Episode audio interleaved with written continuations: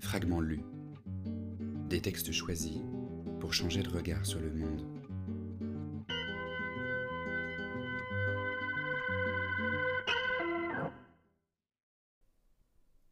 Depuis que j'écris ces pages, je me dis qu'il y a un moyen, justement, de lutter contre l'oubli.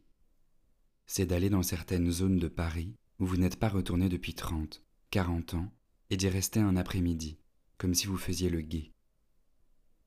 Peut-être celles et ceux dont vous vous demandez ce qu'ils sont devenus surgiront au coin d'une rue, ou dans l'allée d'un parc, ou sortiront de l'un des immeubles qui bordent ces impasses désertes, que l'on nomme square ou villa.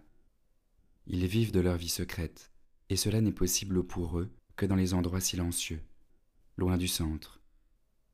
Pourtant, les rares fois où j'ai cru reconnaître Dany, c'était toujours dans la foule. Un soir, gare de Lyon, quand je devais prendre un train, au milieu de la cohue des départs en vacances. Un samedi de fin d'après-midi, au carrefour du boulevard de la chaussée d'Antin, dans le flot de ceux qui se pressaient aux portes des grands magasins. Mais chaque fois, je m'étais trompé. Un matin d'hiver, il y a vingt ans, j'avais été convoqué au tribunal d'instance du 13e arrondissement, et vers onze heures, à la sortie du tribunal, j'étais sur le trottoir de la place d'Italie. Je n'étais pas revenu sur cette place depuis le printemps de 1964, une période où je fréquentais le quartier. Je me suis aperçu brusquement que je n'avais pas un sou en poche pour prendre un taxi ou le métro et rentrer chez moi. J'ai trouvé un distributeur de billets dans une petite rue derrière la mairie. Mais après avoir composé le code, une fiche est tombée à la place des billets. Il y était écrit Désolé, vos droits sont insuffisants. De nouveau, j'ai composé le code, et la même fiche est tombée, avec la même inscription. Désolé, vos droits sont insuffisants.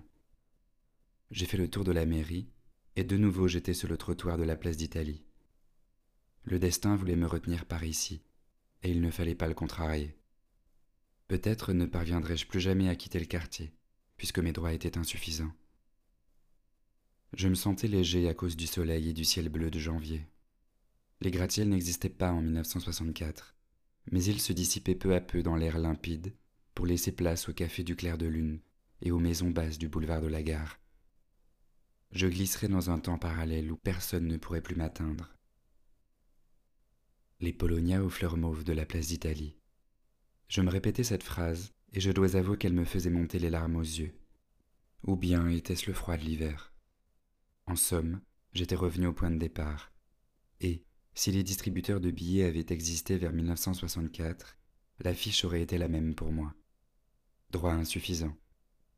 Je n'avais à cette époque aucun droit, ni aucune légitimité. Pas de famille, ni de milieu social bien défini. Je flottais, dans l'air de Paris,